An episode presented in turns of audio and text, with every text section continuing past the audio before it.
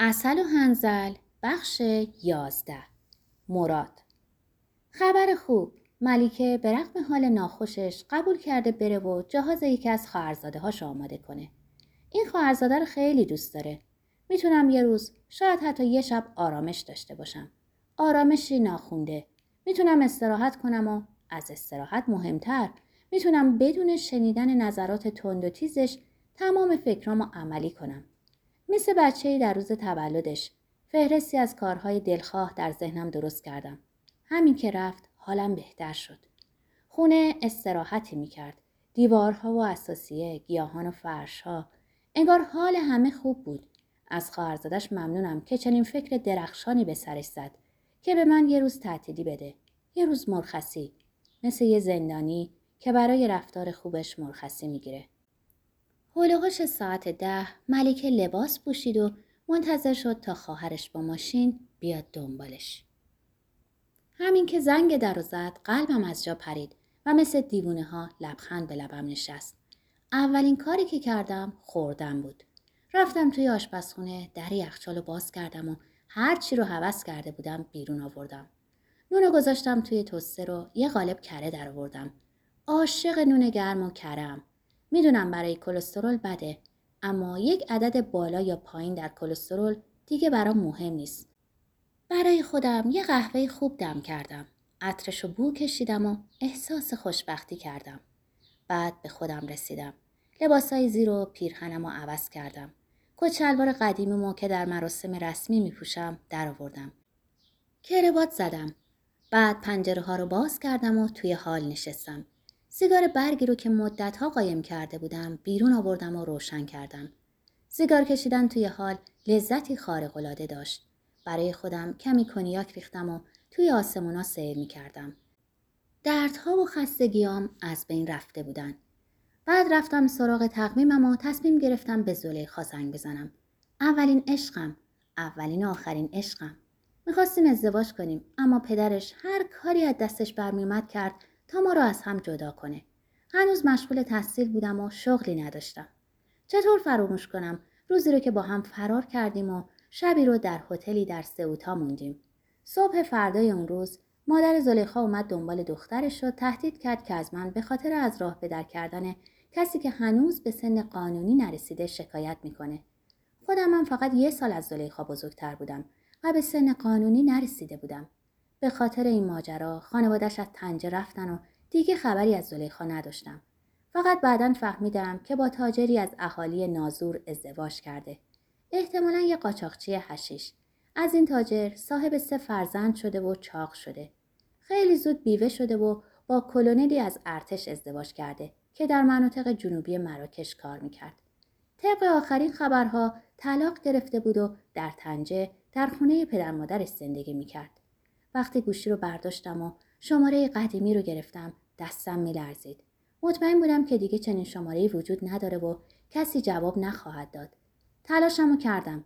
بعد از بوق سوم صدای آشنا جواب داد کیه؟ منم.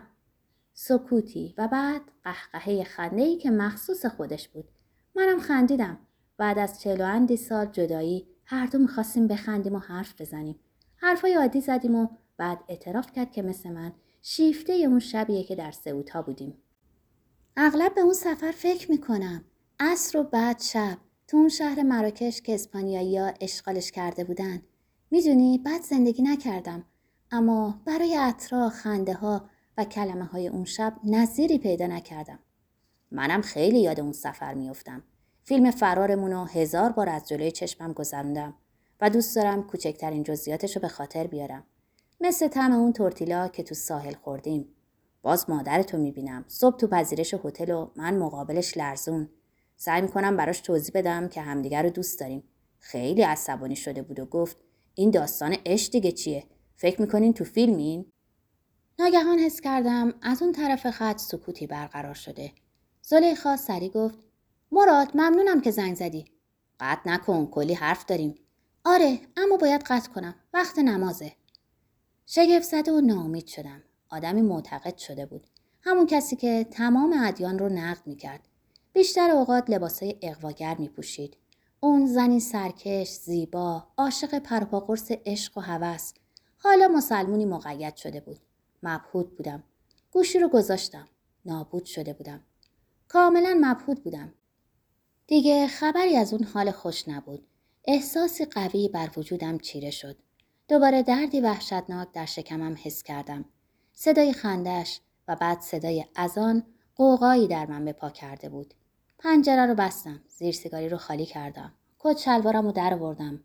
پیژامم رو پوشیدم و روی مبل قدیمی خودم نشستم تا تلویزیون تماشا کنم. یک پیشوا زنان و مردان رو با فریاد خطاب می‌کرد و می‌گفت که از تقوا دور شدیم. قیافش خیلی زشت بود. از اونا که چون به خلوت می‌روند آن کار دیگر می‌کنند. فکر می‌کرد مقابل شنوندگانی آروم و رام حرف می‌زنه. من عصبانی می‌کرد. تلویزیون خاموش کردم و روزنامه قدیمی و مچاله رو در دست گرفتم و اخباری رو خوندم که دیگه هیچ جذابیتی نداشتن. خاطرات شرورن. نمی‌دونم کجا پناه می‌گیرن و چطور دوباره ظاهر میشن تا باز یادمون بیارن که گلبرگی هستن یا شبنمی که تا چشم باز کنیم ناپدید میشه. برای همینه که از نستالژی بدم میاد. با اینکه گاه هوس می‌کنم تسلیمش بشم. در زیرزمین ما آینه بسیار قدیمیه. اونو از بازار دستفروشا خریدم. مال خانواده یهودی بود که ناگهان تصمیم می‌گیرن به اون سرزمین مهاجرت کنند. فروشنده داستانشون رو برام گفت. مراکش یهودیان خودش رو از دست داد و این فقدانی بزرگه. کشور، سرزمین و خونشون رو ترک کردن تا زندگی خود رو در حکومتی بسازن که استقبالی بسیار سرد از اونا کرد. وقتی به این قضیه فکر می‌کنم غمگین میشم از اینکه عضوی مهم از فرهنگ و میراثمون رو قطع کردن. به خاطر همین دلایله که این آینه رو خیلی دوست دارم. نگاش می‌کنم و از خودم می‌پرسم چقدر خاطره در خودش جا داده. شاهد صحنه ها و جشن های بسیاری بوده. ازش سوال می‌کنم و خیال می‌کنم که حافظش مقابل پاهای من بر زمین میریزه. حس می‌کنم آینه گریه می‌کنه. اما این منم که چشمانم با اشک تار شده. دیگه نمی‌دونم غمم از آینه میاد یا از تلفن. نگاهم از یکی به دیگری میلغزه و حس می‌کنم هوسی در وجودم شعله میشه. دلم می‌خواد ملافه روی خود بکشم و به خواب برم. انگار در توسکانی هستم. تابستان. زیر درخت انجیری با سایهی وسیع. درد شکمم بارها از جا بلندم می‌کنه که برم دستشویی. کمرم درد می‌کنه. نمی‌تونم بلنشم. دلم می‌خواد برم کنار دریا قدم بزنم و در کافه کنتینانتال چایی بخورم. شاید وقتی مقابل بندر روی چارپایه‌ای بشینم خاطراتم پاک شند. شاید ببینم که از دور دست سه دکل هلندی سرگردان پدیدار میشن. سه دکل هلندی سرگردان افسانه است قدیمی. نام کشتی و نام ناخدای اون هلندی سرگردانه.